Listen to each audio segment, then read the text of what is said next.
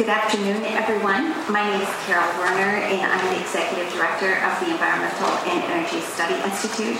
I'm very glad to see you all here this afternoon for this last briefing in this particular series in which we have been looking at climate impacts on a regional basis uh, coming out of the National Climate Assessment, which looked at different regions across the country, drawing together people from many, many perspectives, scientists across uh, the country, looking at what are the impacts, what does this mean in terms of thinking about adaptation and resilience, and drawing upon the perspectives and advice of people from academia throughout, as, as well as all sorts of practitioners across the country.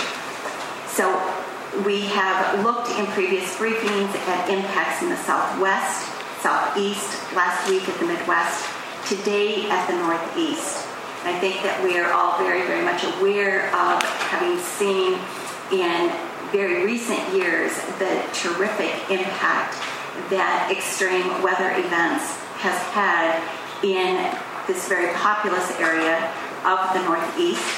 And we are very honored today to bring together some of the important uh, voices and some of the leadership that has been looking at this whole area of the Northeast, what this means in terms of thinking about how do we do a better job, how do we do um, uh, um, more uh, comprehensive holistic approach to managing these risks in the Northeast when we're dealing with a huge built infrastructure, very, very large population, and lots and lots of issues when you think about the enormous economic interests and all of the people uh, and property that are involved.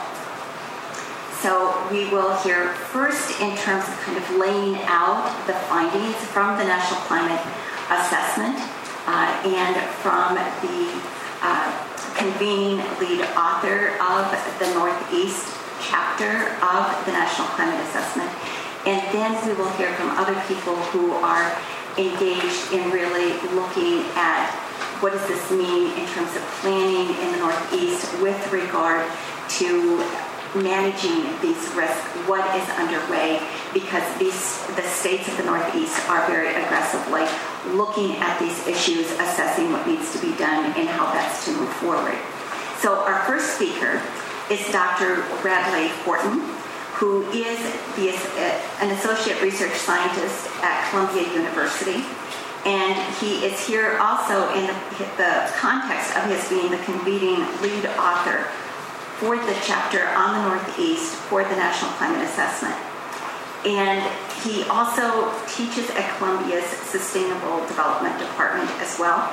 And he brings an interesting combination. He's involved as a co leader with regard to a number of other efforts underway dealing with climate and adaptation resiliency issues in terms of efforts underway that NASA is working on that are looking at stewardship and what does this mean in terms of adaptation and stewardship, also in terms of NOAA, and also working with the United Nations Environment Program. So he is working with many different entities um, and has also been involved working with uh, and was the climate science lead for the New York City panel on climate change. So I am pleased to turn to our first presenter, Dr. Horton. Thank you, and thanks for the chance to speak with all of you um, today. So, yes, I'll be talking about uh, the Northeast region, as we heard, one of the eight regions uh, covered in the latest uh, National Climate Assessment. Uh, before getting started, I wanted to uh, pay thanks to, to some of the groups that are so critical in, in getting this, this assessment uh, together. First, I wanted to acknowledge NOAA's RISA program for supporting the Consortium for Climate Risk in the Urban Northeast. Also wanted to thank NASA's Earth Science Division um, for all of their work uh, supporting the National Climate Assessment, USGCRP, and then of course all of the agent, all of the uh, city government, federal government uh, for all the support in the assessment as well. So quickly, an overview again at the highest level in the National Climate Assessment. This was the most comprehensive assessment to date. The third National Climate Assessment was. It had approximately 300 authors representing private sector, NGOs, universities, a really broad set of voices, and looking at a much broader set of topics than prior assessments had as well. In terms of the findings, um, the key messages being that climate change is already happening. This isn't just an issue about the future. As we'll see when we talk about the Northeast, climate change is already happening and it's having impacts already uh, on all the populations uh, of the Northeast. Uh, and another message, though, is that especially I think in the Northeast, there are actually a lot of solutions already in, in play, um, mitigation and adaptation solutions. Some of them are in sort of early days, early phases, but we've reached a point where there's a lot happening, and I think that gives us the potential to sort of invert the discussion in some ways. Start from talking about visioning the futures that we want to have and some of the solutions that uh, can get us there see if I can make this pointer work. Oh, and also just to quickly acknowledge within the Northeast now, um, uh, some of the team that, that, that um, put this report together. These are, the, these are the authors for the chapter. We also have a technical input report that we're developing that had 50 or 60 uh, additional authors who contributed to the work. Okay, so as we delve into now the Northeast, the broader context, we know that carbon dioxide has increased in the atmosphere about 40% since the start of the Industrial Revolution. Methane has gone up about one and a half fold. Uh, this is a product of burning of fossil fuels, land use changes. As I said earlier, it's already having impacts um, in the Northeast. So here are some of the things that we've already observed. Globally, the global average, about eight inches of sea level since 1900. Here in the Northeast, it's more like a foot. We'll talk a little bit about some of the reasons. Partly it has to do with impacts of higher greenhouse gases, changing ocean circulation in a way that brings up sea level in the Northeast, but partly it's simply just due to the fact that much of the Northeast is sinking. Talking there about why we're getting more than eight inches um, in the Northeast. Another key finding heavy rain events, that sort of extreme tail, the downpours, are becoming much more frequent. There's been more than a 70% increase since the middle of the century in those heavy rain events temperatures have gone up about 2 degrees Fahrenheit since 1900 in the Northeast. That's more than the global average, it's more than the US average. We'll talk about how that's already changing the frequency of the extreme temperature events that impact people, infrastructure, uh, and ecosystems. So those are sort of some of the key three observations on uh, about what we're already seeing. Okay, so let's delve in a little more now to each of those three variables. Talk about what we expect for this future, for the future of this century, and what we think the impacts are going to be. Okay, so I said in the Northeast we've had on average about a foot of sea level rise since 1900. If you can see here how that breaks down, um, less than a foot for a lot of New England, not much less than a foot, a little less. But then as you get into some of these regions down here, more than a foot. And if we were to go down to Norfolk, which has been in the news a lot, in Virginia, a little outside the Northeast, but not much, actually about a foot and a half of sea level rise since 1900. These are at the levels where we're already seeing a lot of impacts today. Coastal flooding is happening much more frequently um, and even those sort of routine high tides are really starting to have a big impact on, on people and infrastructure. And then you, just to pull out one example here, this is the tide gauge um, at Philadelphia going back to uh, 1900. So that's the past. And just to quickly highlight again, that level of sea level, sea level rise already matters. It's estimated that about 70 square kilometers of additional area flooded due to sand, during Sandy simply because sea levels were a foot higher than they were before. Something on the order of perhaps as many as 80,000 additional people experienced flooding um, in their homes because of that higher sea level. Sea level rise had raised the baseline when Sandy came. Now let's talk about what we expect for sea level rise in the future. Um, the National Climate Assessment, uh, we had a technical input report that was released. It documented a range of possible outcomes. If we take a projection of something like two and a half feet of sea level rise, which we might think of as sort of a high end scenario for the 2050s, that same two and a half feet, by the way, though, if we go out to say the 2080s or 2100, is a very middle of the road projection for how much sea level rise we might get. Just that level of sea level rise alone, for most of the Northeast, will mean coastal flooding will happen about four times as often as it's happened in the past. So we're not talking about hurricanes getting any stronger. We're not talking about nor'easters getting any stronger. We're not talking about extreme sea level rise. We're talking about just gradual, routine sea level rise, leading to a situation where coastal flooding is happening much more frequently. Something that used to happen maybe once every 100 years becomes something you expect to happen during the lifetime uh, of a mortgage, for example, simply due to sea level rise. So, what are the impacts in the Northeast, right? We have enormous populations um, living in the current FEMA flood zones. Um, before you think about sea level rise, something like a million and a half people uh, vulnerable. We have trillions of dollars in infrastructure, right? Our iconic rail networks, everything from Amtrak, a lot of commuter railroads, electrical substations, wastewater treatment plants, uh, naval facilities, you name it in our coastal zones. Uh, fuel storage depots, refineries, um, just a, a, huge amount of assets um, vulnerable uh, in those coastal zones. And it's not just the coast that's affected, right? We have to think about supply chain disruptions. Uh, we have to think about impacts on commerce um, as these coastal areas increasingly uh, get flooded in the future. And it's not just service disruptions, right? We, we, saw some of these multiple system failures, for example, during Sandy, where one part of the system that's underwater goes down, knocks out a much broader system. We expect much more of that um, that leads to service disruptions. Uh, key utilities can't provide uh, the services that they're need, required to, to, to supply. But additionally, of course, there's huge economic costs, right? Saltwater corrosion to electrical systems, saltwater getting its way into groundwater systems. These are the kind of things that, that, that we worry about.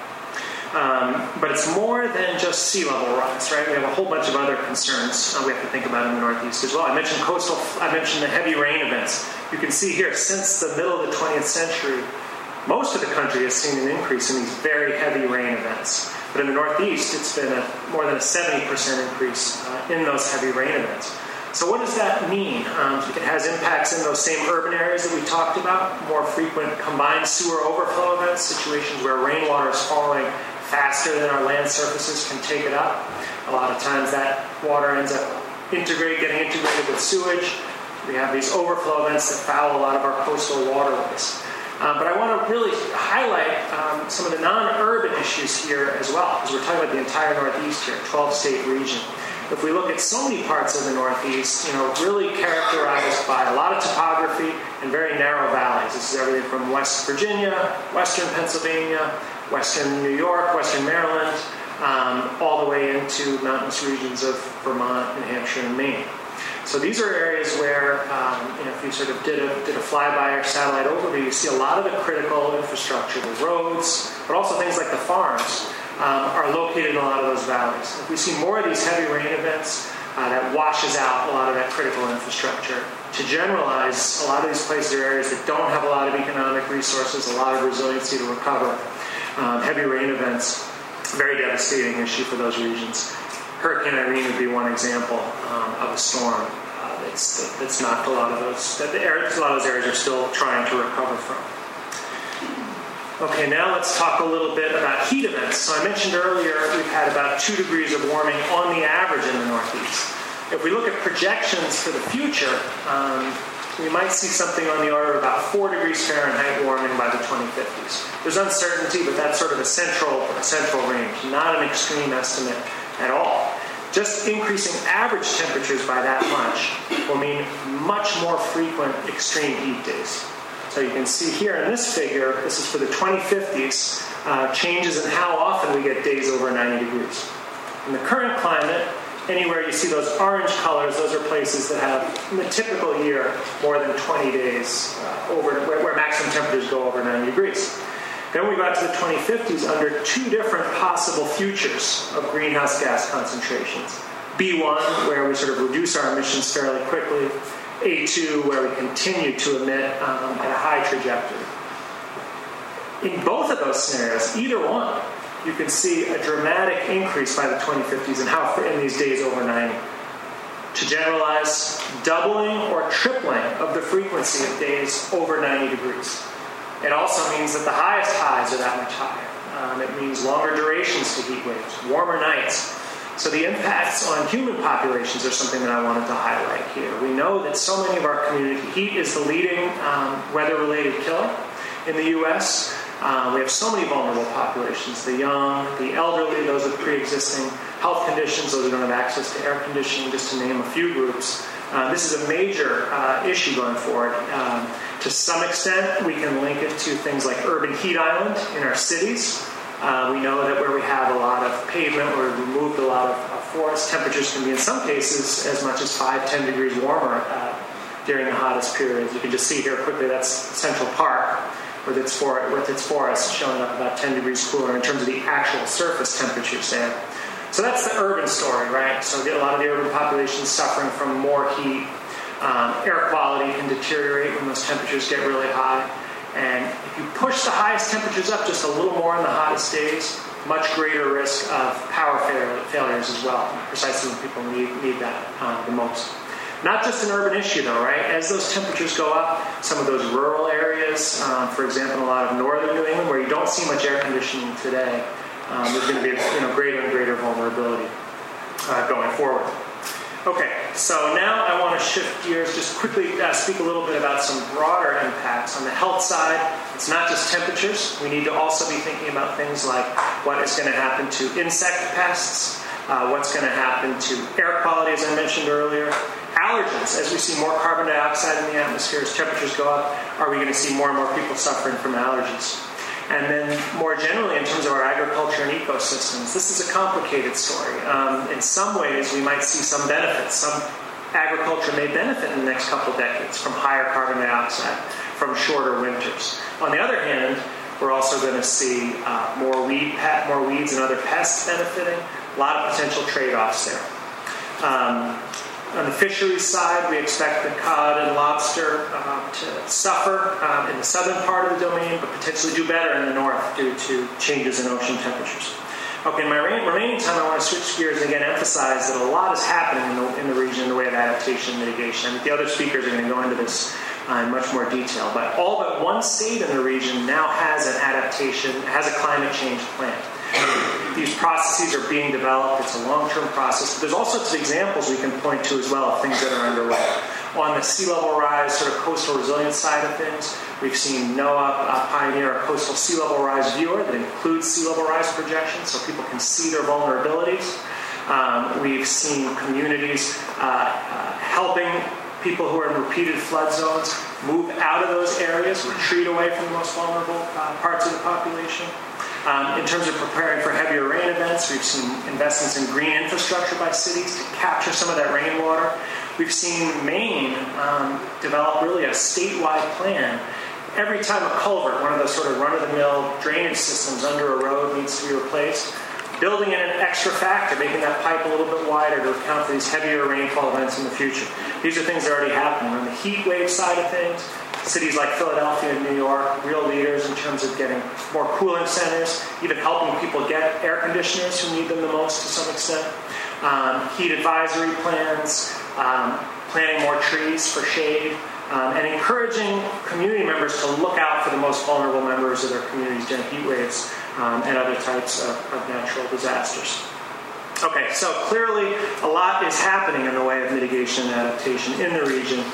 But we are in the early stages, um, and to highlight that not only are we not there in terms of addressing our vulnerabilities now, but again, these vulnerabilities are going to go up dramatically, um, uh, even if we get on the best mitigation trajectory, which we need to do so we even are able to adapt, so that the challenges aren't so big that they're, they're more than we could possibly uh, adapt to. So, to, to sort of close, um, to, to turn to um, uh, some of these adaptation strategies that are underway. So, New York City has been a real leader um, for several years, going back way before Sandy, in thinking about uh, vulnerability, developing a mitigation plan as part of PlaNYC around 2006 or so, and then an adaptation plan around 2008. That helped very much when Sandy struck. It helped. There was a plan in place to evacuate a lot of people. There was a plan in place to protect some of the rolling stock, the, the, the train cars that Metro North had. Some of those strategies reduced the vulnerability during Sandy a lot, but, but clearly, given the extent of Sandy's damage, it wasn't enough. Um, the city reconvened the New York City panel on climate change to look at some of those vulnerabilities. And here you can just see some highlighting uh, some of the impacts of Sandy. Very much an impetus to, to push even further forward in the city and the region, as we'll, as we'll hear more about uh, today. That's the, the uh, South Ferry subway station, which I think suffered something on the order of half a billion dollars in, in damage during, during Sandy alone, flooded bottom to top. Um, so the New York City Panel on Climate Change uh, reconvened um, and looked at, for example, sea level rise projections. We found an innovative approach that looked at components, things that influence sea level rise that hadn't been assessed by a city before. And I just quickly wanted to highlight that New York City has taken this risk based approach, comfortable with the idea that there is uncertainty. Um, and depending, and is a risk issue, depending on what um, the city is trying to protect. If it's a critical asset that might last 100 years or so, uh, the city has considered, for example, a 90th percentile case of more rapid sea level rise. Um, and I think embracing the science uh, is something that, that, really New York City really stands out for us. Encourage these resilient, sort of long-term approaches. Um, uh, that, that, put New York City front and center, but we need to emphasize that we need continued federal leadership. Some of these problems are too too big for any city to take on alone. We need to have uh, take on alone. We need to have coordination across different entities, um, uh, private sector engagement, uh, and we need to keep in mind that there are a lot of cities and communities aren't going to have the resources to uh, take some of the steps that a place like New York City can. Okay, thank you.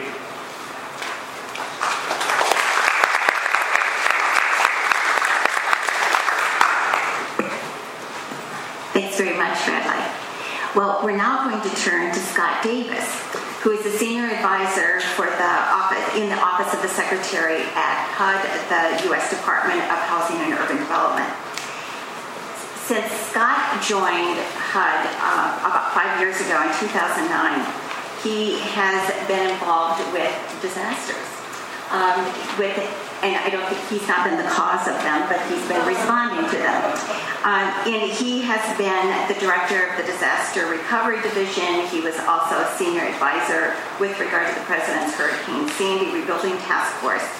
And he currently, and we're anxious to hear more about this today, but anyway, he is currently uh, administering the HUD's Rebuild by Design, a planning and design competition to increase resiliency in the whole region affected by Sandy.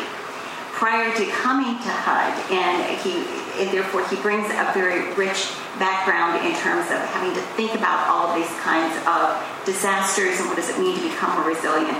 Because before coming to HUD, he was at the Department of Homeland Security, where he had been involved with Gulf Coast with Gulf Coast rebuilding um, after, um, after looking at the 2005 hurricanes. And he had worked in Louisiana with, with FEMA, and so he has been part of dealing with long term community recovery for a long time. And he also brings a perspective of having worked at the state and local government level too, and that he'd worked on community and economic development issues in Ohio and also Arizona prior to his joining federal service. Scott?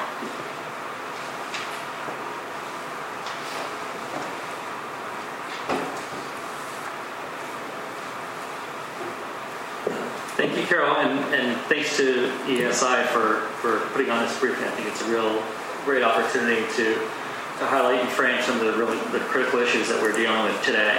Um, and uh, thanks Dr. Horton for so expertly framing uh, framing the issue and, and really uh, setting forward what we have in front of us. Um, what I'm going to talk a little bit about today is uh, is what we do with all this information. Um, so we have great science now, we have great data, and how do we make that meaningful in informing how we move forward and what that looks like? Um, so I'm going to do that through the lens of a recent uh, competition that HUD just sponsored called Rebuild by Design. Um, uh, the city of New York um, and a couple teams working in, in New York City, and I've been working with Dan for last year uh, on this as well. Um, but uh, Rebuild by Design was uh, essentially a, a, two-phase competition, um, understanding that uh, in order to arrive at the best and most appropriate solution, you really need to uh, understand the nature of the problem. So the first phase of the competition was spending three months just doing regional research and analysis, understanding risks, vulnerabilities, interdependencies at a regional scale and level, and then moving forward with now what do we do about that? and where do we go about doing it. Um, so I'm going to kind of move through uh, through this. Um, this is the past. Um, this is the future, and so we can clearly see that how we go about building uh, in the future um, needs to be different than how we've gone about building um, historically. This is all centered around the notion of risk. And so when we think about risk, what does that mean? Risk is not the same uh, in every square mile within the FEMA 100 year floodplain. Uh, risk is really the factor of probability that an event might occur relative to the consequence of that. Um, so the amount of people, the amount of assets, uh, the amount of land damaged um, as, as, a result of the uh, the, the event. So essentially, you're looking at risk as a factor of you can have some events that maybe have a more frequent or high probability, such as a hurricane coming into the Gulf Coast, um, where the consequence may be hitting a, a, city of you know, a little less than a half a million, or a lower probability event um, coming into you know up the northern seaboard uh, to hit New York City, where there are millions and millions of people um, and, and assets uh, at risk. Just in the New York, New Jersey metropolitan area, two and a half million people live within the 100 year floodplain right now. Um, and this is based on, again, flood maps that do not incorporate or factor in sea level rise. Uh, so if you were to you know redraw this map 10 years from now when we have better data and, and are looking forward with information, uh, there'll be even more people within the floodplain. In understanding risk, also, it's how we go about doing it and communicating it at an individual level, um, how we make personal decisions. And so when we go about that, talking about 100 year floods and defining floodplains in terms of being 100 years, just because you had a flood last year doesn't mean that you shouldn't expect one for 99 more years. It's really what that means is there's a 1% annual chance in any given year that, that this flood may occur. And when you multiply that out or put those in more simple terms for folks, you know, it's, it's five times more likely than getting a flush and poker, very everyday terms.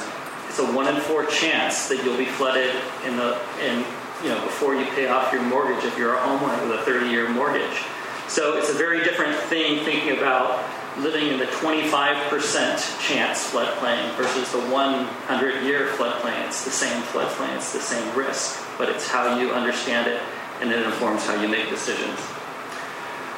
So um, back to kind of sea level rise and uh, extreme events or hazards. Um, they're kind of uh, two ways that they uh, affect the landscape. Um, uh, one, you know, through hurricanes and storms, you, you see storm surge, which has uh, a more dramatic effect on uh, people, buildings, and, and the land and erosion. But um, gradual change with sea level rise ultimately has, has the same consequences. Um, FEMA, uh, again, goes about defining their flood maps uh, in terms of the, the, most dangerous or high risk areas being, uh, they call it in, in, in, the A zone, where there is uh, wave height or storm surge possibility.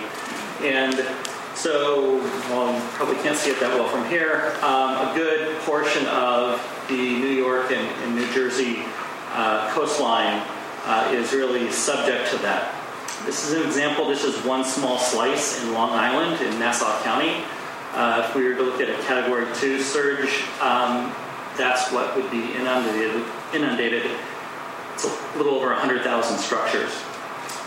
Um, so when you see uh, sea level rises and, and you get uh, and you get these storm surge events coming on top of sea level rise, um, the, the water doesn't only come from the ocean, the water comes from the sky. And to Dr. Horton's point about extreme rain, it's the commu- communities and their ability to handle the, the rain falling from the sky in addition to perhaps the coast. And, uh, and the rainfall needs to, you know, going to run off, and so you have these riverine conditions, but um, when the outflow pipes uh, when the waters rise above the outflow pipes and, and surge comes in, the water doesn't have anywhere to drain out into, and so you get conditions like this where, um, where even though you're in a, a neighborhood that's not right along the coast, you're experiencing some pretty devastating flooding um, because of an inability to adequately drain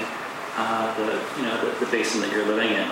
So it's really important to go about planning in, in a way that understands that um, uh, floods and water flows from different directions and it flows in different directions, it drains in different directions. At the base of informing how we go about doing things is to understand resilience and risk at a regional level because it's really about larger systems and their interdependencies. Um, why are we also always so focused on you know the New York, New Jersey metropolitan area? Um, it's really because that's where all the people live. That's where the greatest number of lives, of, of you know physical assets, of buildings, and uh, and, and, the environment are, are, are at risk. Um, and it's also a point where there's a unique kind of um, uh, kind of concentration or nexus or convergence of multiple key systems, infrastructure systems coming together, uh, and there are large interdependencies serving a very large population there with those systems.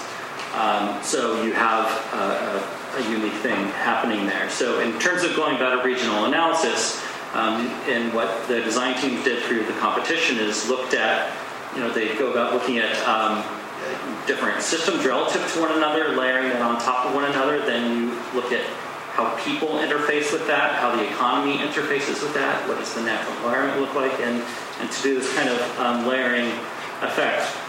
They, what they ended up, once they started looking at the region, what they found is that when you look at it, 75% of the power generation lies within the 1% annual chance floodplain.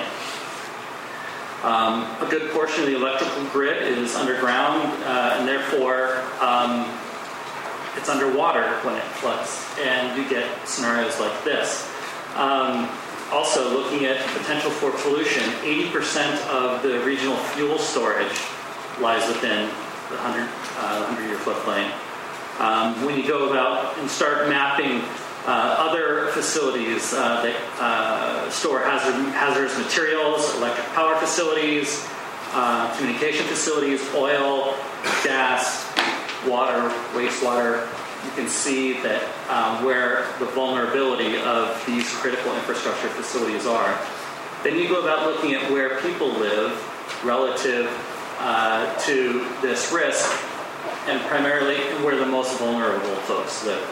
Um, this is uh, this is Manhattan. Um, one of the projects that we'll be funding as a result of the competition is uh, in the Lower East Side of Manhattan, and it's not because Manhattan is sexy, but it's because uh, that's where the, the, highest concentration of public housing units in the nation resides. More than 29,000 units uh, are there within the 1% annual chance floodplain. Um, so it's about looking at uh, looking at your physical vulnerability and then overlaying that with your social vulnerability. And to look at social vulnerability, you can look at factors like um, like you know the very poor, the very young, the very old, the disabled. Um, and then overlay that with your economic vulnerabilities. Where are your commercial districts? Where are your ports? You know, where are your jobs located? Your economic engines. Then that will, gives you a sense as to where to focus in on. Where are those opportunities um, and places to, um, to engage? Um, so it's uh, what do we do with a scenario like this? Uh, historically, in the United States, we have kind of two primary um, methods of, of, dealing with uh, flood protection. One is to um, to uh, essentially to reinforce to to, uh, to, to build a wall. And, uh, and we do this in a lot of places. Uh, some places it's not appropriate or not possible. So um, the other opportunity is to retreat or relocate. Uh, and sometimes that's not a possible solution either. Um, so you need to explore alternative solutions other than simply building a wall or moving entirely. And how do we how do we look at the future of our uh, of our cities, recognizing that those two things aren't always the 100% answer. although they are often a part of the answer. Um, so we are looking at the design team look through a, series of design approaches that there are all different kinds of things that you can do uh, to go about uh, managing flood risk and reducing um, vulnerability um, through uh, structural solutions and drainage basins or constructed ecologies and natural solutions. Parks can serve as, as a flood wall if designed properly. So when you start to take these different design approaches and mix and match them with different unique types of geography, you can get a different approach for you know for, for different places that works, but also provides co-benefits and other cultural amenities that, that, that serves as more than just a flood wall or an open space. And even if the solution is just a wall, a wall doesn't just have to be a wall. It can be a variety of things. It can be, you know, a bench. It can be a, a you know a, a, skate park. It can be a, a number of things. And a, and, and a, berm doesn't need to be just a berm. Uh, a berm can be, a, you know, a tidal flat or a, breakwater uh, or, or an oyster reef.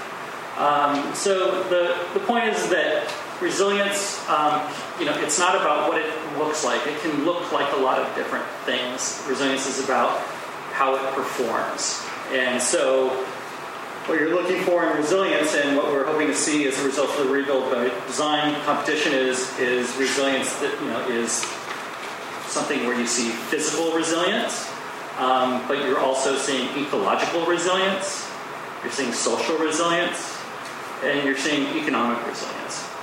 And, and when you're looking through all four of those lenses in your approach, that's when, you know, to the title of our, our, our meeting today is that's when resilience really begins to evolve, I think. Uh, that's really it, and I guess we take questions afterwards. But, yeah. Thank you so much. Uh-huh.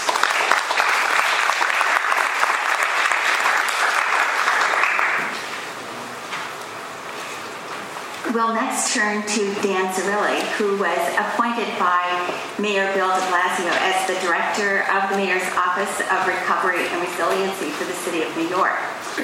Uh, and there he is leading the implementation of New York City's uh, initiative called A Stronger, More Resilient New York. And we're going to hear a lot more about all of that directly from, from Dan. He is also serving as the acting director of the Office of Long-Term Planning and Sustainability. Prior to this, he had worked on the city's efforts to develop a comprehensive coastal protection plan for New York City's five, uh, five boroughs and was named the city's first director of resiliency in 2013. He brings an engineering background, having worked for Bechtel Infrastructure and had also an uh, prior to this role for the mayor's uh, office, he had also been involved in working for uh, maritime assets uh, for the for the city's uh, economic development corporation. So he's very very familiar and, and has had to deal with a lot of looking at what is involved, whether it's cruise terminals, all sorts of coastal infrastructure issues. So Dan, we're happy to have you here today. Thank you, Carol, and uh, thank you, Paul, for helping organize this event. This is a great forum. Um, thrilled to be here on behalf of uh, Mayor de Blasio and uh, to talk through a little bit about what the city's efforts are, given all the scary things that um, we keep hearing from uh, Radley uh, on all these events. So, the city's efforts for climate change really started in 2007. The city released a plan called PlaNYC um, that was it initially kicked off as an infrastructure plan, thinking about how the city was going to um, prepare itself for a million new residents that were going to be uh, coming into the city by 2030. Um, what comes with that is a, is a, range of infrastructure needs, housing needs. Um, but importantly, it was the first time the city had really taken a hard look at uh, climate change and developed a, a, range of sustainability options. And PlaNYC really was a world-leading sustainability plan for a municipality. But two really important things came out of that plan that didn't necessarily get the same amount of attention. And, and this is on the resiliency side. Um, the New York City Panel on Climate Change was set up. This is incredibly important because the, the work that was done since Sandy could not have been done if we had not taken the steps in PlaNYC and with the New York City Panel on Climate Change um, since 2007. So the, the, New York City Panel on Climate Change, uh, you know, the esteemed academics that advise the mayor and set up specifically to advise the administration on climate change that body had been working, had released a report in 2009. I've seen some of the numbers from Radley's work. Um, as well, there was a climate change adaptation task force. Um, we brought together not only city agencies, but uh, state agencies, federal agencies, everybody that was in the region that needed this information that was coming out of the New York City panel on climate change and needed to come together to think about how to use this information, think about their vulnerabilities, and what sort of adaptation they needed to make. Um, and all of this thinking was incredibly important, but on the other hand, it was uh, didn't have the funding necessarily behind it to make a lot of the investments that needed to be made. Um, and of course, Sandy comes along and highlights all of these vulnerabilities in a way that a, task force really just couldn't have done um, nearly as physically. Um, but the thinking, of course, was uh, incredibly important to be able to, uh, to, to begin thinking about these issues. Sandy comes along, highlights these vulnerabilities, and really causes us to redouble our efforts. We knew that we were on the right path, but we needed to do a lot more. Um, and so, in the aftermath of the storm, in, you know, while all the recovery was going on, the immediate response, the, the uh, you know the, short-term rebuilding, we knew that there was going to be a long-term rebuilding process, and, and we also had a hint, and we saw it coming that there was going to be a massive um, federal response with dollars coming into the region. We wanted to make sure that we were best set up to direct those dollars towards cost-effective investments that we could make sure that we don't just rebuild what was, but we rebuild better, we rebuild smarter, um, so that we're better prepared for the next types of events that are coming.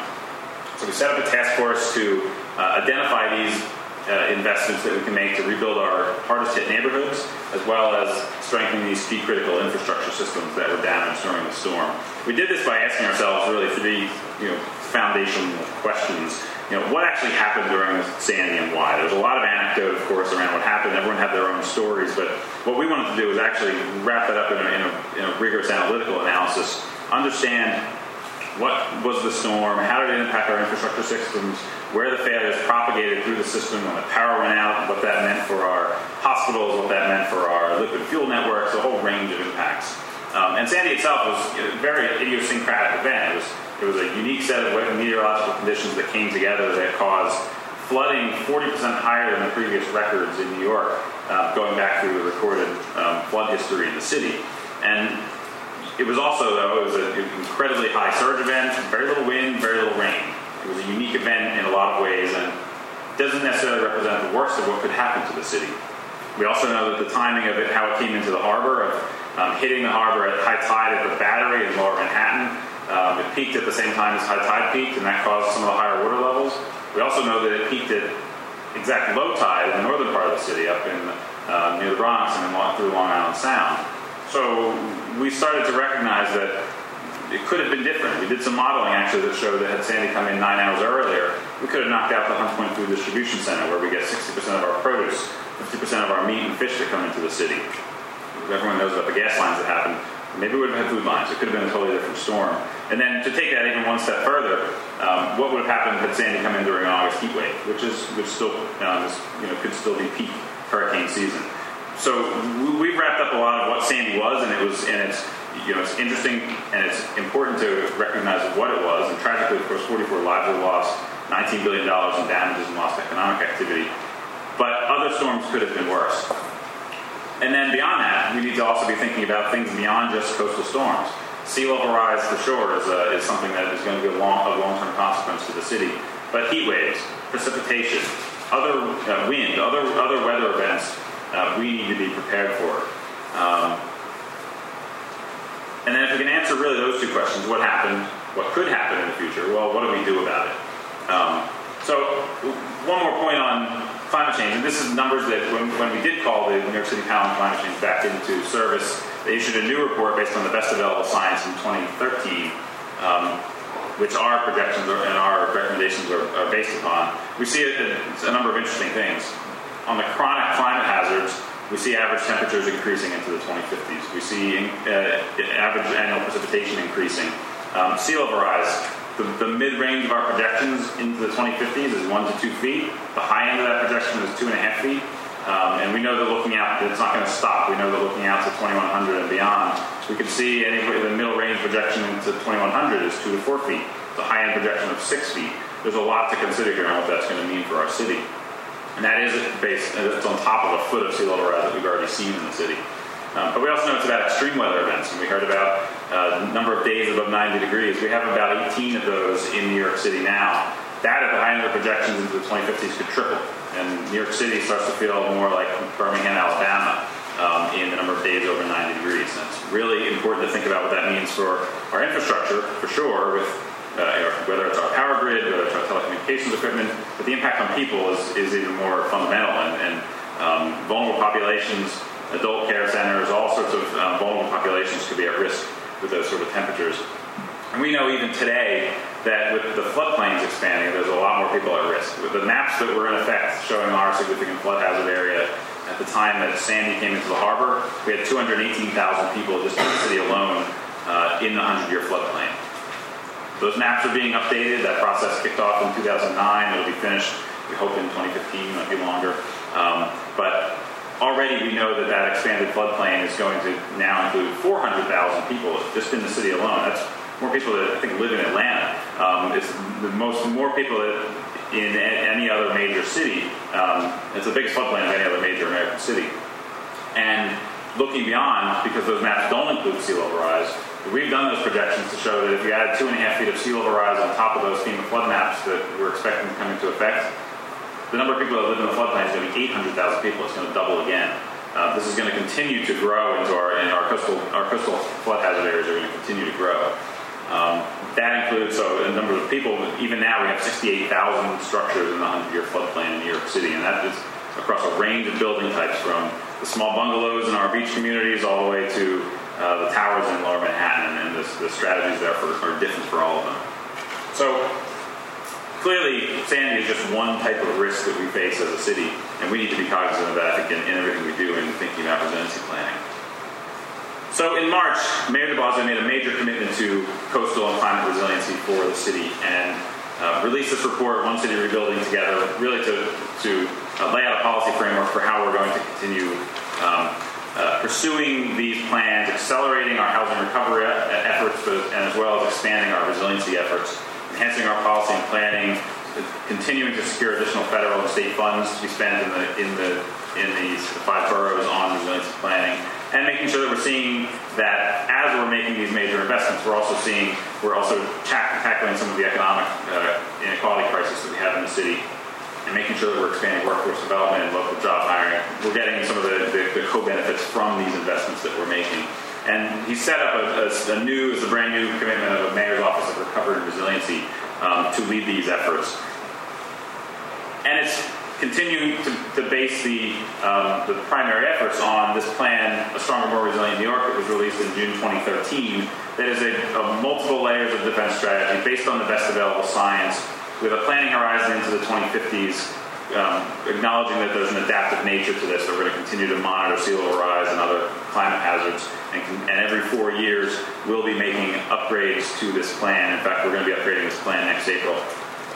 The multiple layers of defense is about strengthening our coastal defenses first, but we're not going to stop all the risks on the coast. We need to know that we're going to upgrade our buildings.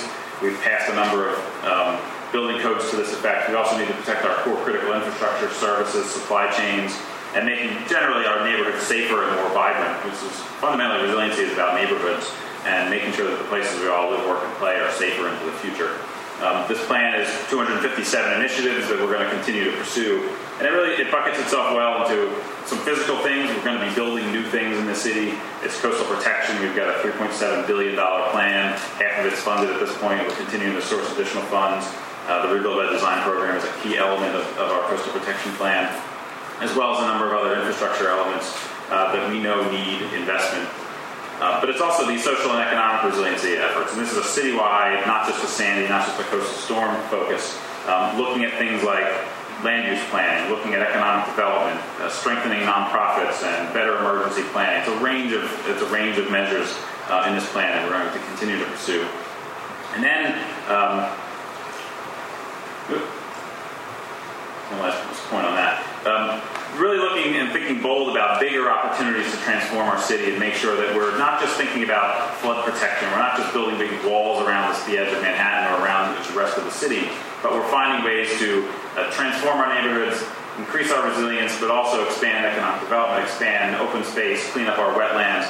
It's a, it's a range of bigger types of bold thinking that we think is going to be needed ultimately in the long term. So it's great to have a plan. More important to put that plan into action. We've already released our first uh, you know, report card on our, on our actions uh, as of April. We've launched that $3.7 billion coastal protection plan. It is half funded. We've got more than um, nearly 3 million cubic yards of sand on our beaches that wasn't there beforehand. Um, we passed 16 building code upgrades, and this is adopting those latest flood hazard standards into the code, so people are building to the best and, and um, best available science. Also, we've added freeboard into our building code, so there's an allowance for sea level rise already baked into our building code for new construction. Uh, we've secured a billion dollars of investment with Con Ed, our local electrical utility, um, to make targeted storm hardening investments in critical infrastructure. And then a range of things on our on our social and economic reforms. Probably most important of which is our is the work we've done uh, with cities across the country. In fact, to secure flood insurance affordability reforms, um, uh, which are having a, a, massive impact on our coastal communities. So, of those 257 initiatives, about over 200 of them are underway already. 29 have been completed.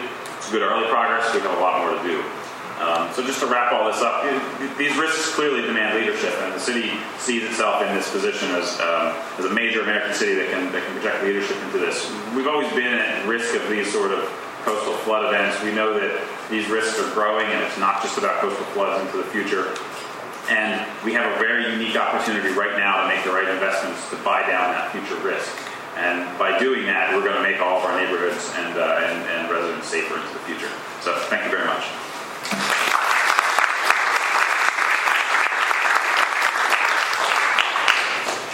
Uh, thanks, Dan. And that allows us to segue to our final speaker, Deborah Knopman, who is working with Dan uh, as because of her expertise with regard to hydrology, environmental, and natural resources policy. Deborah is a vice president of the RAND Corporation, where she is the director of RAND Justice, Infrastructure, and Environment. And she brings a whole background in terms of looking at, as I said, hydrology, long-term water management, and she also had done a lot of work in terms of looking at governance and funding for U.S. Gulf Coast recovery. Um, uh, again, following the, the um, all of the, the issues that we've seen in the Gulf Coast with regard to uh, the enormous uh, storms and the recovery that has been needed there. She also has worked for um, the U.S. Department of Interior in terms of uh, being a Deputy Assistant Secretary for Water and Science, uh, has also uh, been a senior official with U.S. Um, uh, GS, uh, as, as well as having spent some time here on the Hill, having worked for Senator Moynihan and the Senate Environment and Public Works Committee. Deborah?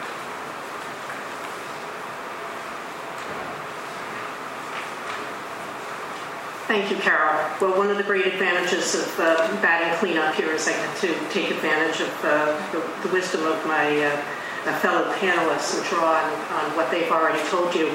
Uh, my focus is really on uh, how when you how to, how regions uh, in both state and local governments as well as the federal government draw on the base of scientific information, draw on the kind of work that HUD has been pioneering uh, with Rebuild by Design draw on the on the, the many activities going on in uh, New York City and bring it together into some kind of decision making context that can actually help regions move forward.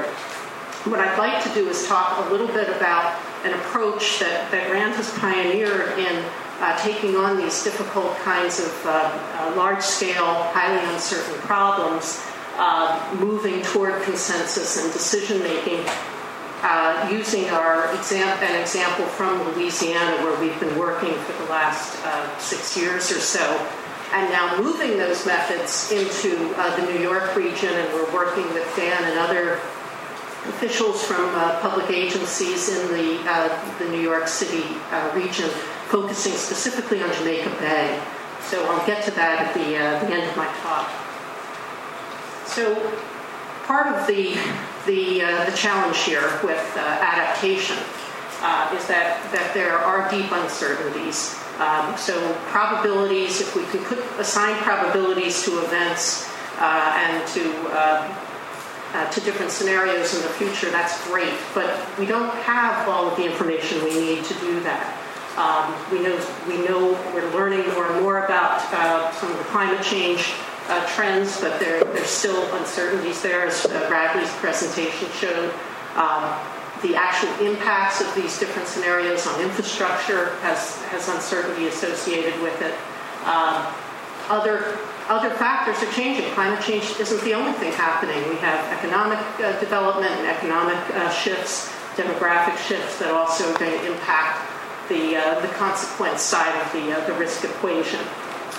Lots of data. People are talking about big data all the time. What do you do with all of that information in some useful format? And of all of these different approaches that you've been hearing about adaptation, which ones are actually going to be going to work, uh, work over the long haul? And that's uh, what our focus has been really on decision analysis.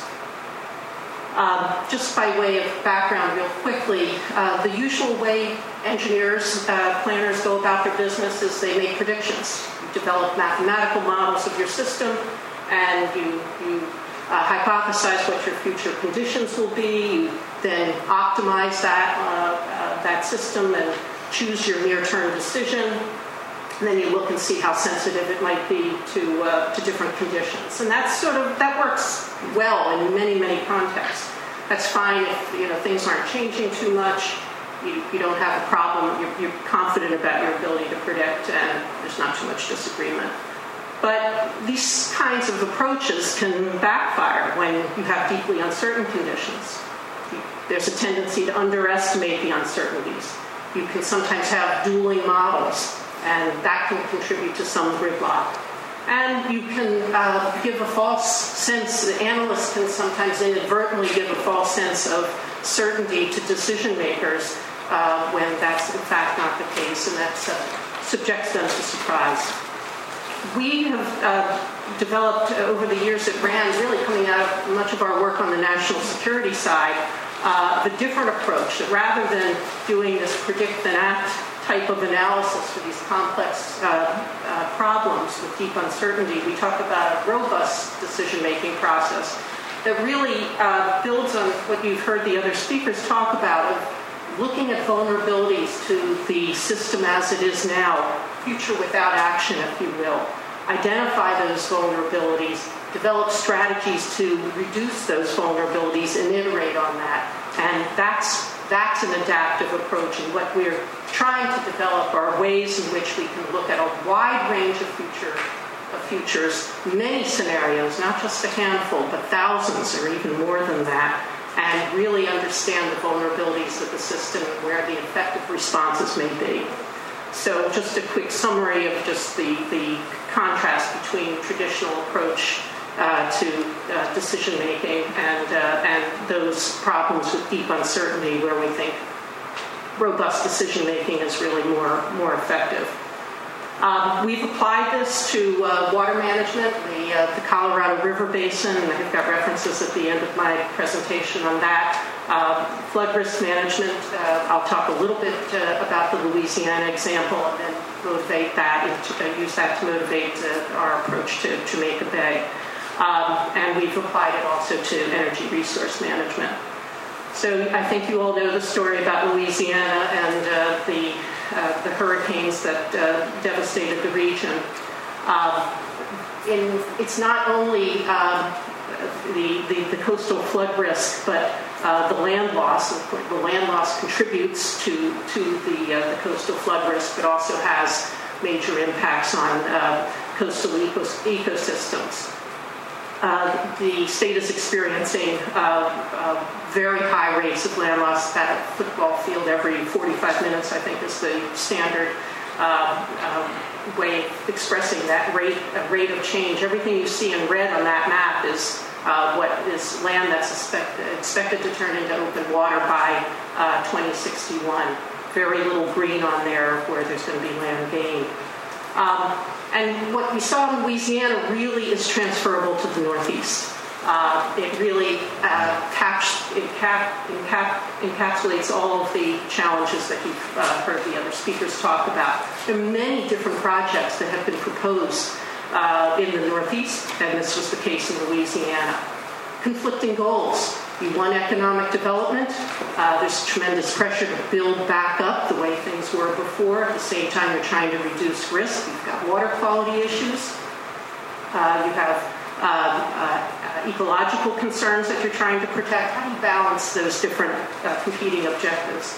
Uh, we don't agree on what the future will hold. There's a wide range of, there's still, you know, a range of uncertainty in our uh, in our uh, projections of climate change, and we know generally uh, what the direction is.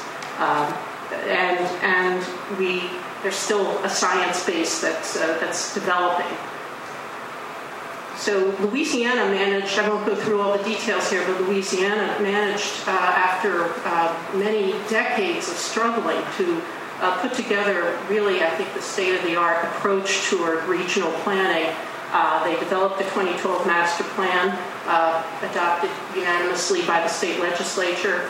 Uh, it incorporated fairly sophisticated systems models, so all these different physical models of of coastal processes, of, of habitat, changes in habitat, uh, flood risk, uh, were all brought together into an objective planning framework. That was where uh, RAND uh, assisted in developing a planning tool to take all that scientific information as well as engineering information about the many different options available to respond to these risks and, uh, and put it in a form where decision makers could make, make some choices. So this planning tool was able to compare hundreds of projects of a restoration and risk reduction type. There were many proposed river diversion projects to build up the, uh, the sediment uh, and build up the, the uh, disappearing coastline, many marsh creation projects, uh, almost 100 other restoration projects. The Corps of Engineers and local sponsors had 34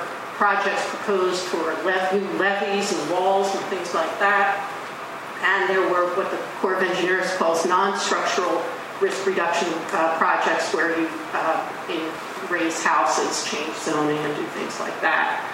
If you had built all the ones, all those projects that had been proposed, one, you wouldn't necessarily end up with a great uh, outcome. But uh, even if you were, it was going to cost probably $200 billion, and the state estimated that over the next few decades it would have access to about 50 billion. So the idea was to figure out which among those hundreds of projects would be effective uh, over that time. And we used an iterative and very, uh, very much a transparent, interactive public process to uh, work with stakeholders and decision makers.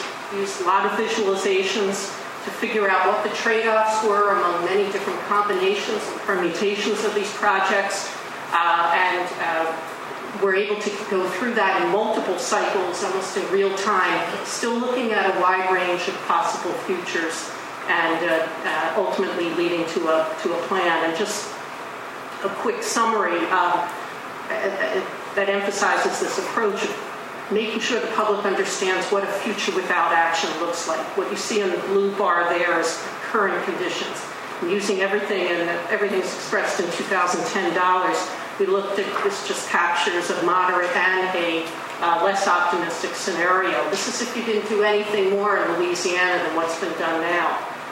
With the master plan, the projection is that you're going to see a substantial reduction in the, in the costs of uh, expected annual damages on account of the implementation of the plan, if it is in fact implemented. Um, so there were um, many advantages of this approach. I'll just uh, look at the paper copy of the slides. Uh, but these, this is a, a, proved to be a very useful method to really draw out the key assumptions, the project benefits, the costs, the trade-offs, and a, an approach toward developing adaptive plans that are going to evolve as, as information improves over time. Said, we're applying this approach now uh, to Jamaica Bay. The Rockefeller Foundation uh, is supporting that. And by the way, I was the substitute for Sam Carter from the Rockefeller Foundation, who was going to be talking about the role of uh, the philanthropic sector in all of this. Uh, but one example of what Rockefeller is doing is supporting uh, RAND's involvement in working with a uh, group of uh, state, local, and federal uh, agencies in trying to take an integrated approach to uh, uh, building resilience and uh, building a more robust Jamaica Bay. Uh, we are, this is a multi-objective problem as well. It's not only the coastal risk reduction, as Dan mentioned, but there's serious ecosystem restoration to be done that plays in, of course, to the risk reduction benefits. Uh, and there's substantial issues uh, regarding water quality. Um, this is going to be, this is just unfolding now. We hope, uh, you know, over the next year or so, we're going to start to see some, uh, uh, some useful out, outcomes from it. Um, just in closing, the, the uh, principles of, of, integrated coastal planning that uh, we've kind of crystallized from the Louisiana experience and other, other places where we've used these methods uh, is the, the essential involvement of the public from the get-go. Um, this is not something that you know, should be done in behind closed doors or uh, with analysts making some of these very difficult uh, choices of values. That's what good technical analysis brings those value choices to light and enables the decision makers to make those those choices with uh, with uh, good information.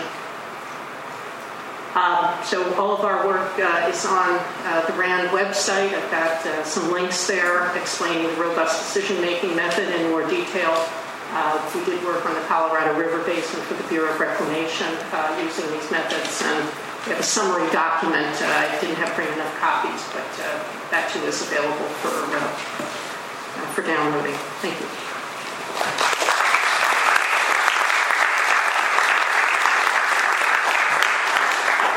Well, as has been made uh, clear, I think, in terms of how important it is to really learn from from the work that other people are doing, how it can help us uh, be better informed, make better decisions, recognize the, all of the different elements that need to be taken into account. And I must say, it really is incredible in terms of thinking about the holistic approaches that you all are, are seeking to bring in all of the complex elements that need to be woven together to really take account of how best to really create, to adapt, and to make communities, regions, ecosystems, the infrastructure and, and people more resilient. It is an enormous task and, and it's incredible what, what you all are doing.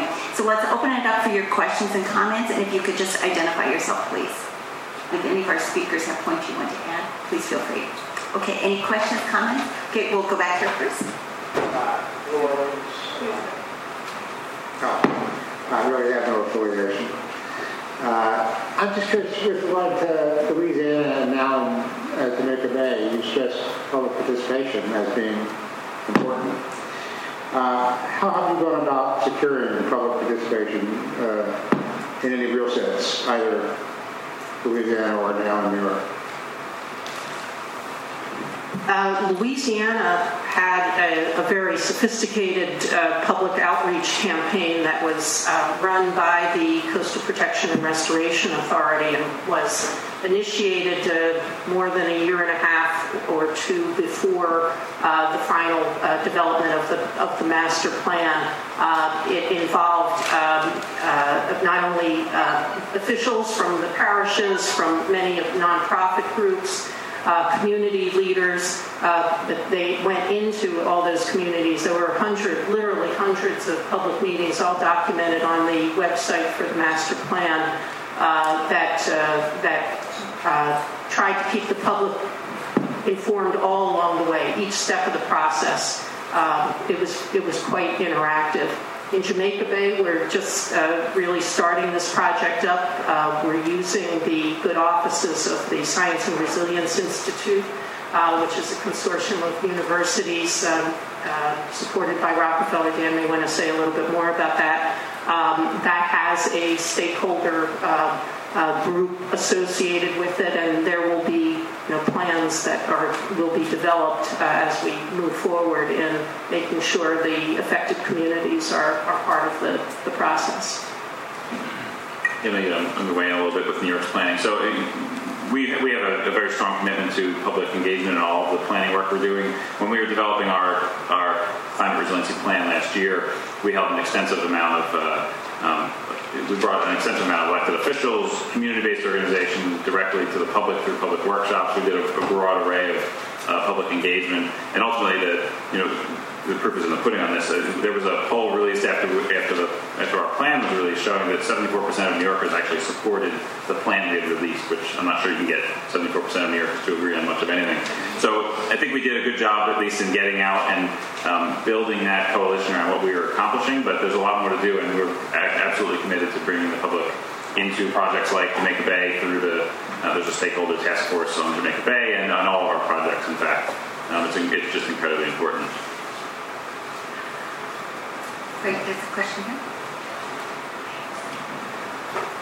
Hi, Fisher, oops, sorry, uh, Fisher Hoover from uh, the American Geophysical Union. And um, I was just wondering if any of you could speak a bit more about what steps you're taking to address some of the combined sewer system problems that are also impacting the city and how that's um, either influencing or contributing to your climate change action plan. Take that one. So a, a key part of our our our climate resiliency plan recognizes that precipitation risk is going to continue growing in the city. Uh, we have uh, a several billion dollar commitment baked into our plan with city dollars to um, to address a lot of those risks and reduce the amount of CSO uh, events in the city. And it's things like, uh, you know, it's, it's, a, it's a full green infrastructure plan that our Department of Environmental Protection is advancing. Green roofs, bioswales, you know, non-traditional drainage that helps um, uh, retain and store groundwater so it's not getting right into the system and right to the treatment plants and therefore causing those overflow events. Um, so we're making major capital commitments to reducing those events. Hi, my name is Brian Wee from the U.S. National Ecological Observatory Network, or NEON.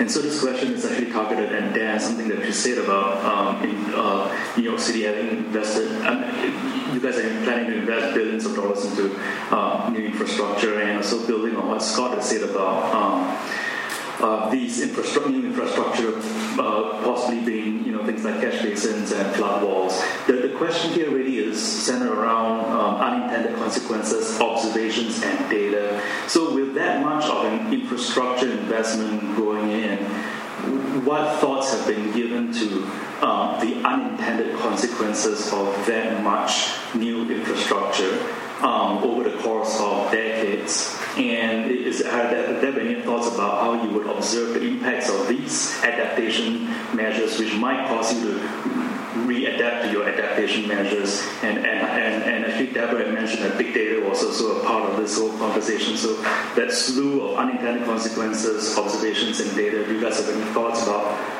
um, the way forwards with regards to that? Yeah, absolutely. In fact, um, I use that phrase a lot about unintended consequences. After 9/11, you know, the lesson was let's get um, uh, fuel tanks off of the second floor because they could cause buildings to burn and collapse, and so they went all in the basement. Well, then they all flooded.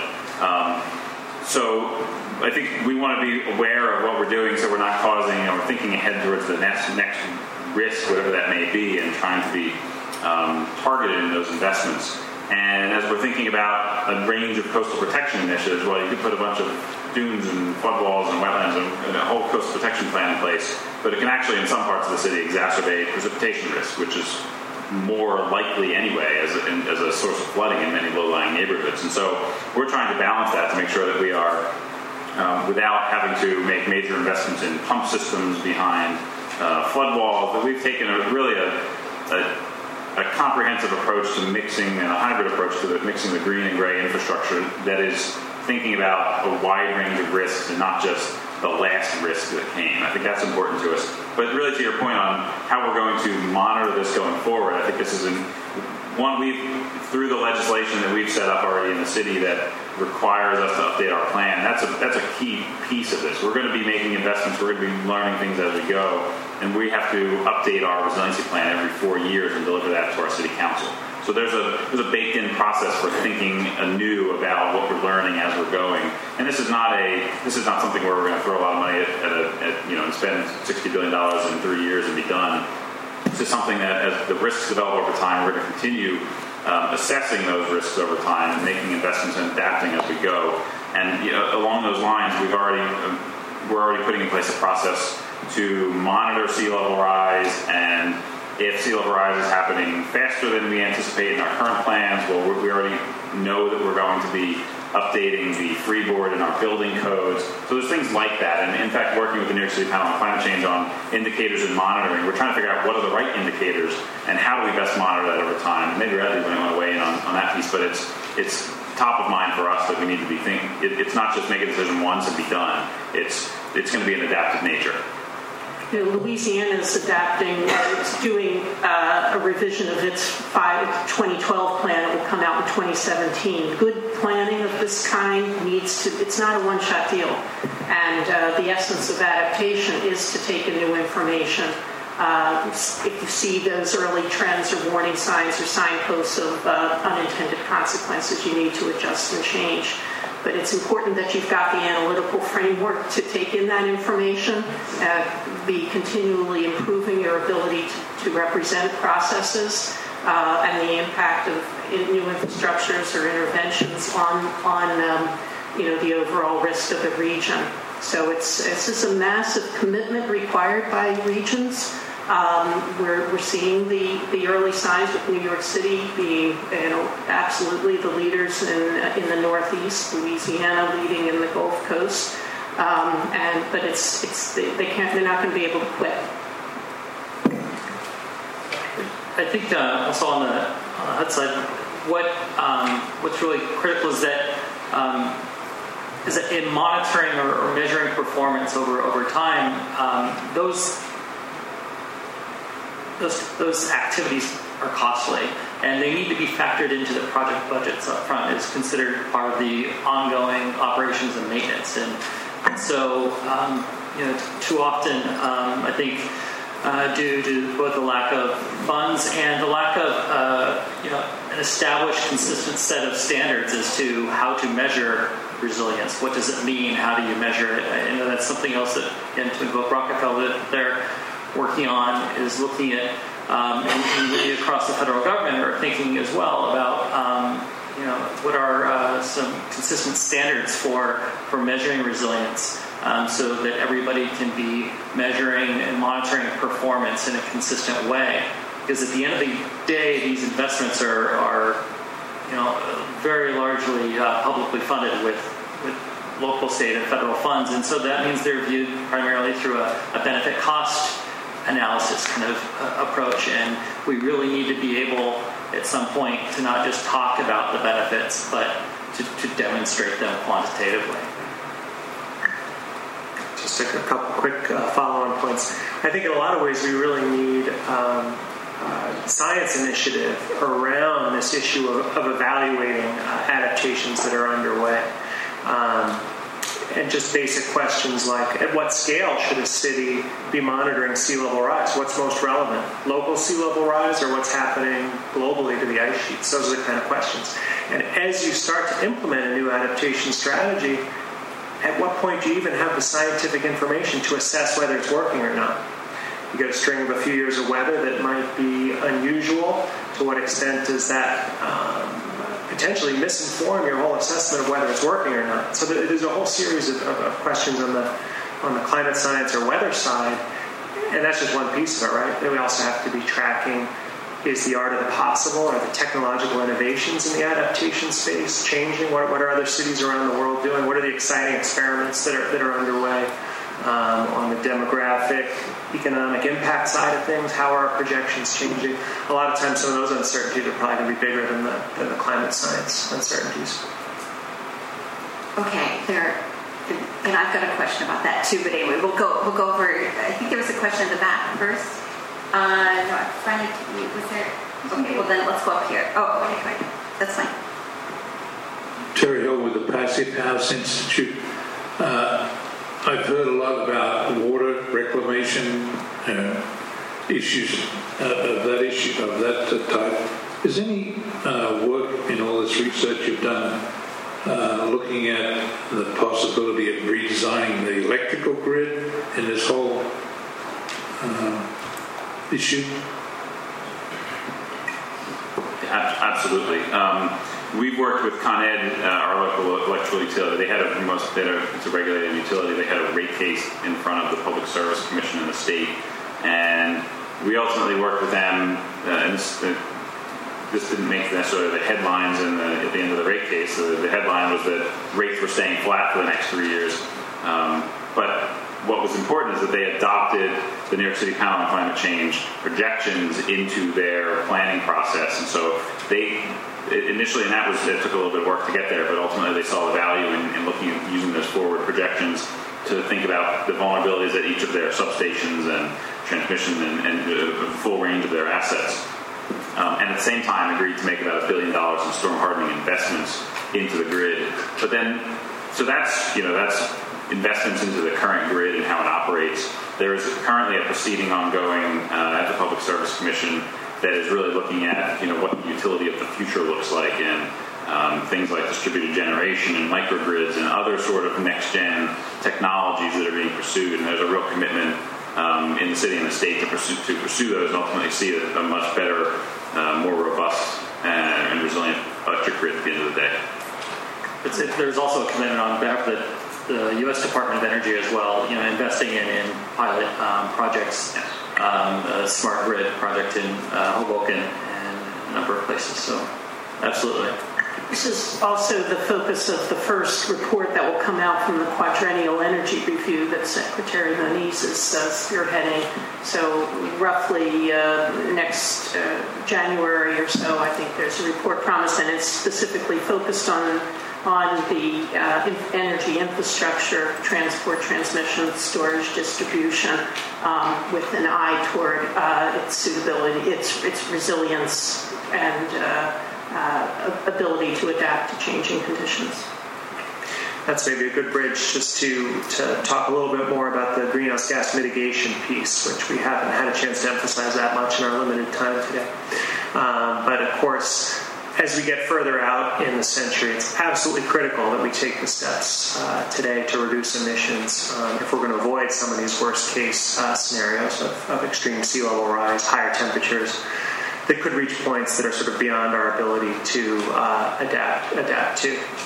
Uh, and of course, there are all sorts of other co-benefits in terms of reducing our emissions um, as well to consider, as well as some costs. Obviously, it's a, you know, a cost-benefit analysis that we that we have to do. Um, reducing emissions dramatically also is a kind of insurance because you know what we're presenting here is sort of most likely scenarios based on a range of climate models. But we do need to keep in mind that there is the potential for surprises on the extreme end. The further we push the climate system uh, the greater the risk that something could come along that's sort of outside of the central range we're projecting. If we get our emissions reduced more quickly, the odds of those kind of tipping points are lower. And we, almost by definition, we can't know exactly where those tipping points sit.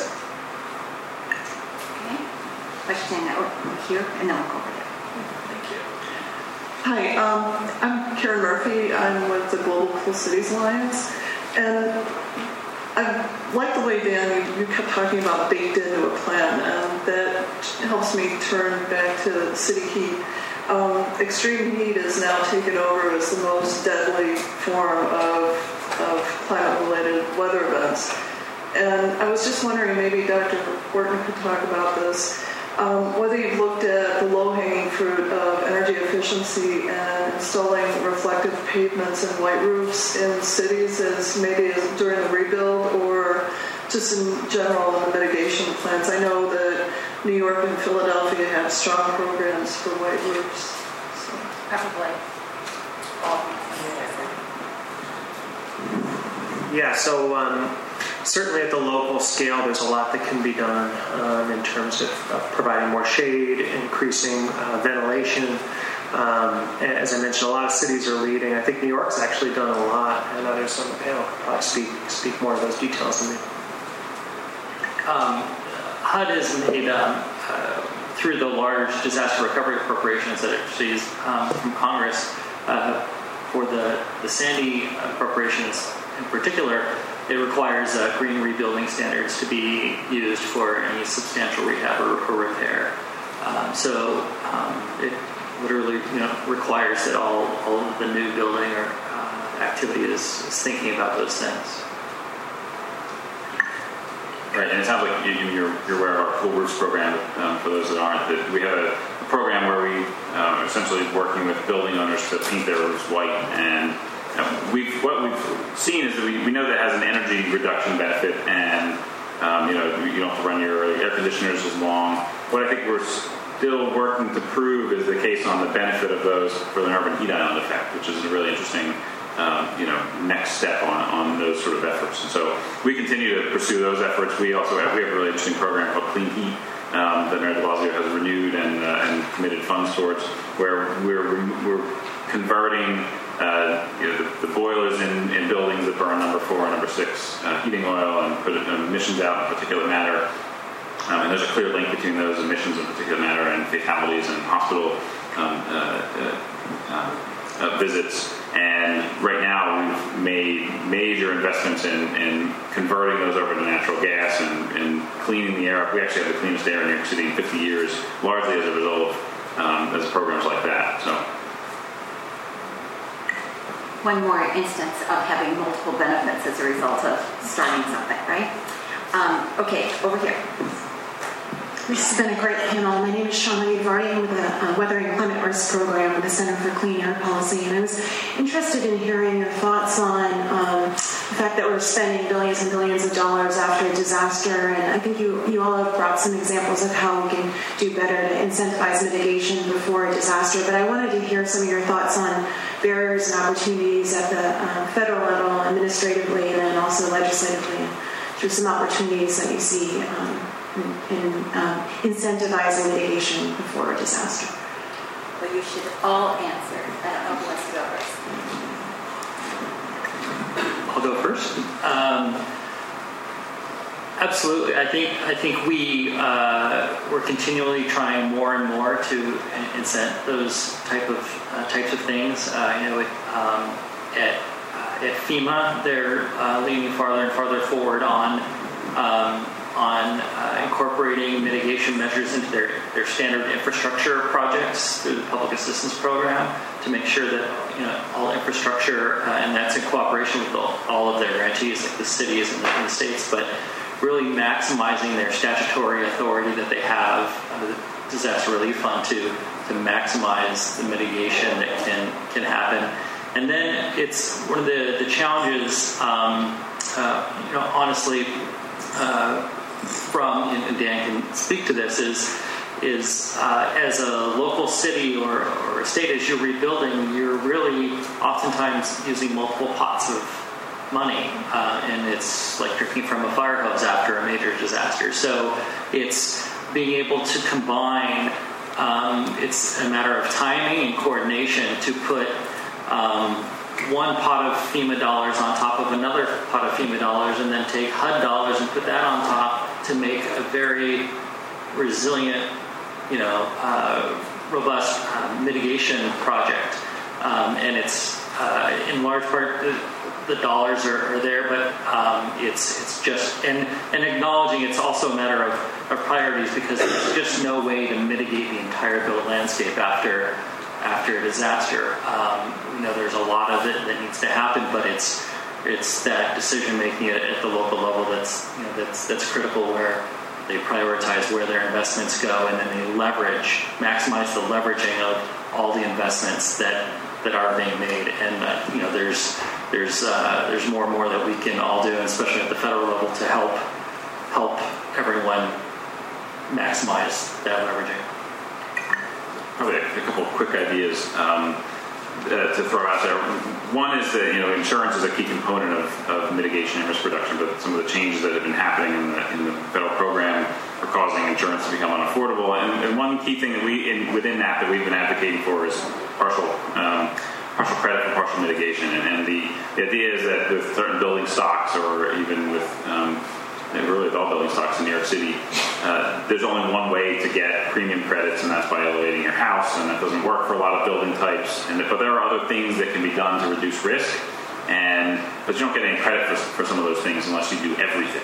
Um, so there's no partial credit for partial mitigation, and I think that's it's a, it's a disincentive to making the right investments that can reduce um, vulnerabilities. Um, there's a couple other things as well. You know, we've been talking about FEMA um, you know, public assistance dollars that come through. It's all tied to damage, and so you know, storm's are unique, and you know, one one storm may cause damage here, but not over here. But that doesn't indicate your vulnerability necessarily. And we have, uh, you know, there's there's hospitals that I can think of that are right along the coast in New York City. They're not eligible for Sandy funds because they weren't damaged during Sandy, but they could easily be damaged during the next event.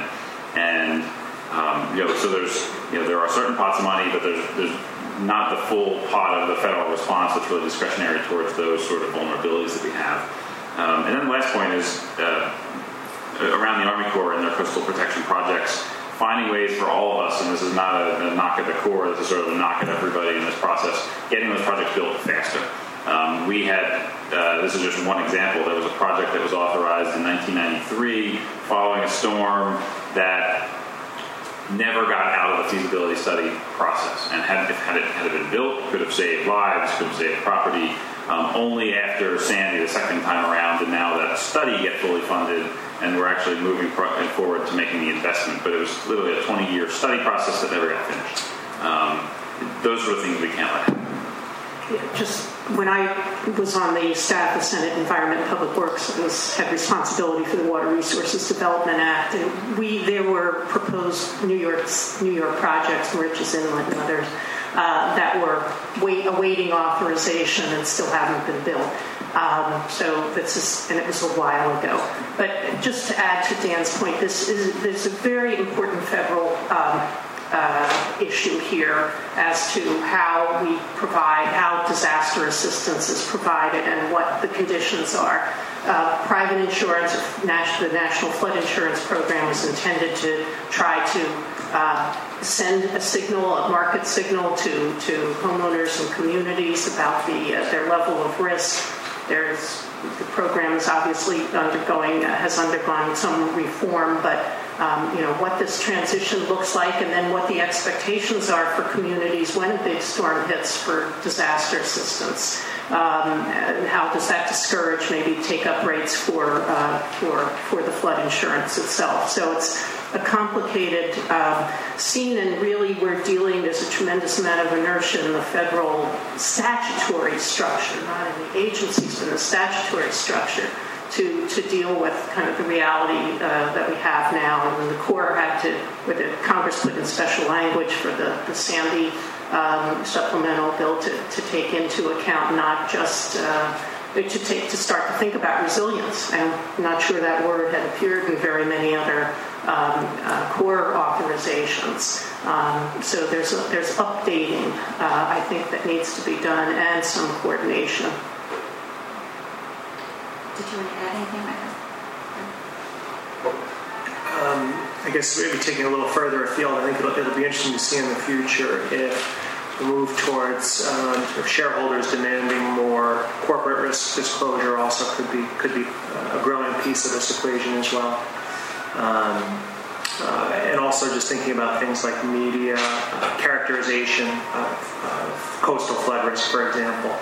Um, yeah, it strikes me as the kind of thing that, you know, with the passage of time is probably going to um, going to pick up a lot and, and um, may have bigger impacts on perception of vulnerability than, than we think if we just looked at, at sort of recent trends in, in, in media coverage of, uh, for example, coast, coastal vulnerability.